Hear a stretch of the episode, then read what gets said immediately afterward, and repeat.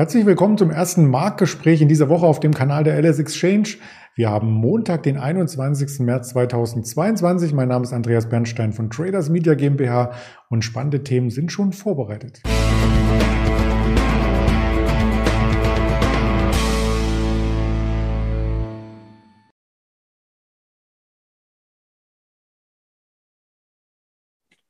dabei sprechen wir natürlich über den DAX, der heute gar nicht so eine hohe Volatilität bisher zeigt. Woran das liegt, werden wir gleich klären. Rheinmetall ist auf Rekordkurs. Das hat natürlich wieder geopolitische Gründe, möchte ich meinen, aber auch das klären wir gleich. S&T kommt mit einer News um die Ecke, die sehr positiv daherkommt und eher negative News gibt es bei Boeing zu melden. Das Ganze möchte ich in Düsseldorf mit unserem Händler Georg besprechen, den ich recht herzlich begrüße. Hallo Georg. Hallo Andreas, grüß dich. Am Freitag noch der Verfallstag, äh, da waren im Vorfeld zumindest viele Marktteilnehmer in heller Aufregung. So schlimm war es dann gar nicht von der Volatilität. Und heute ist nochmal ein Rückschritt zu sehen. Ist der Markt jetzt langsam wieder seitens der Volatilität auf normalen Niveau angekommen? Das äh, wird sich natürlich über die kommenden Wochen äh, zeigen.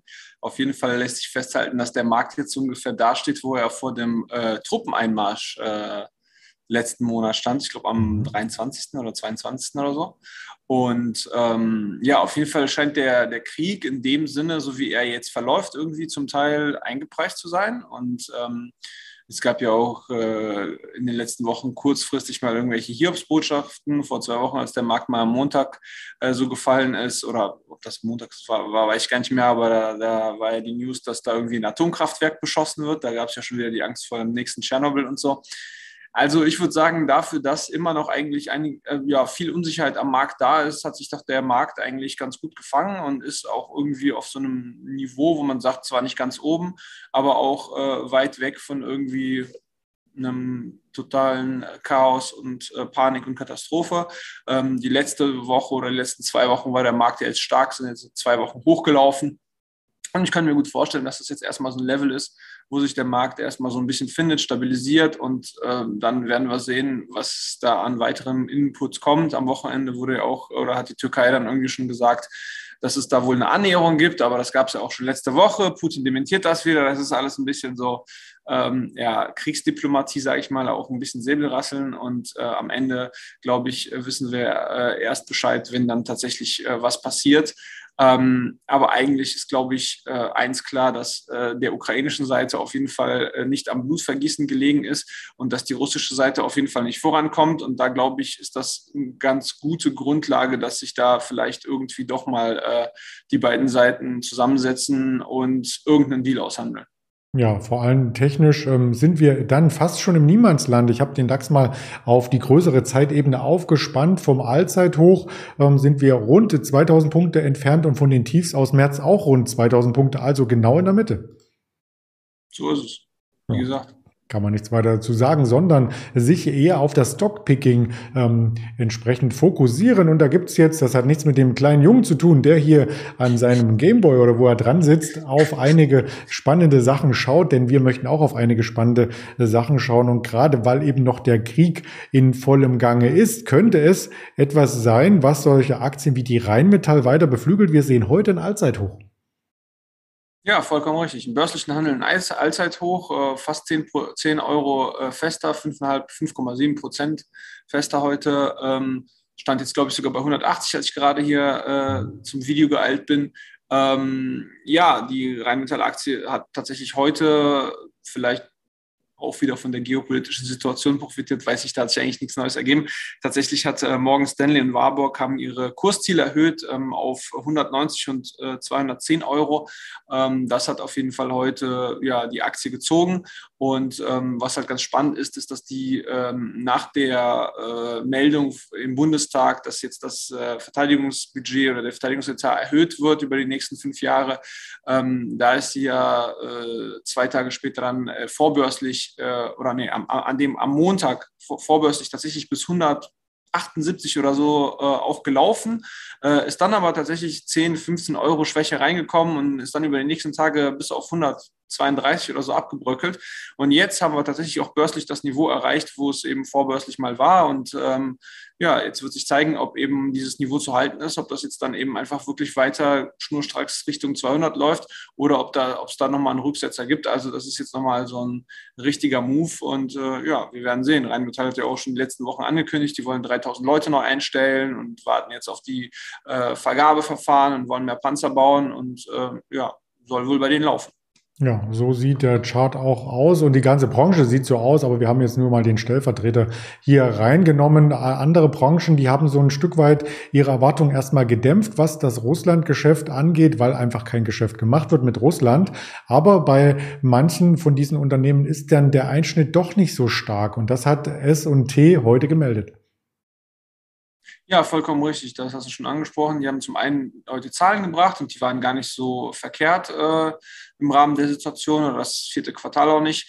Ähm, genau, in, in, Russland haben die, glaube ich, unter 5 Prozent und deswegen werden die davon nicht so stark getroffen. Ähm, vielleicht auch vorab bei SMT ist ein IT-Dienstleister, die machen halt so ein bisschen Cloud-Outsourcing, Hardware-Outsourcing und sowas.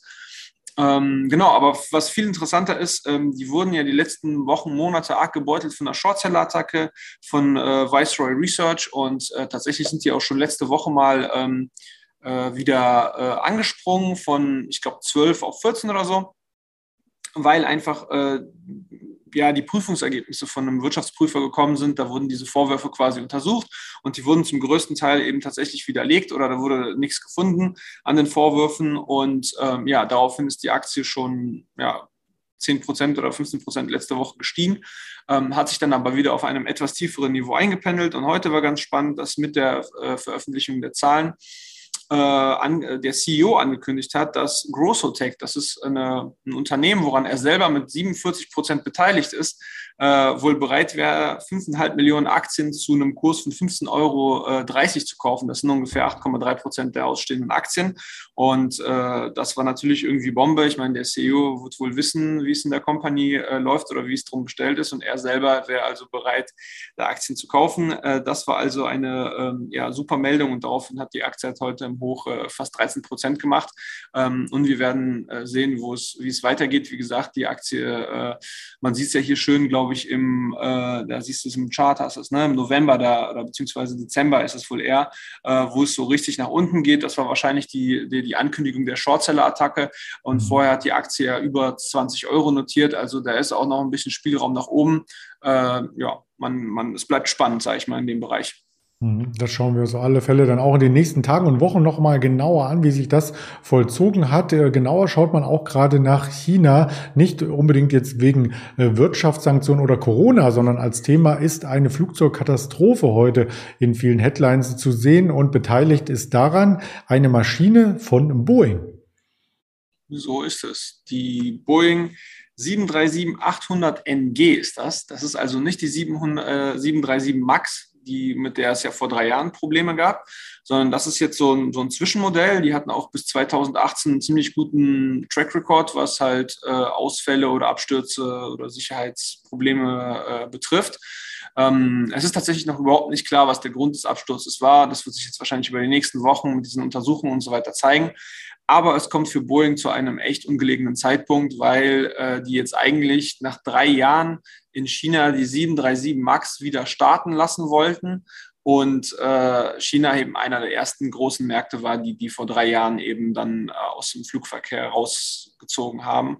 Ähm, und es ist halt wieder Boeing und die sind ja schon seit drei Jahren da so hinterher und Airbus ist denen davongelaufen und, und, und. Und ähm, ja, leider waren auf der Maschine halt 132 Passagiere und ähm, ja, mehr ist dazu eigentlich noch nicht bekannt, aber die Aktie ist auf jeden Fall heute minus 6,5 Prozent äh, schwächer ähm, und ja, wird sich zeigen, wo das jetzt wieder hinführt, ob das jetzt wieder was äh, der Auftakt für was Größeres ist, für andere äh, Sicherheitsprobleme bei Boeing oder ob das halt eine Ausnahme ist und äh, Boeing sich tatsächlich mit dem äh, ja mit der Auslieferung der 737 Max wieder so ein bisschen fangen kann.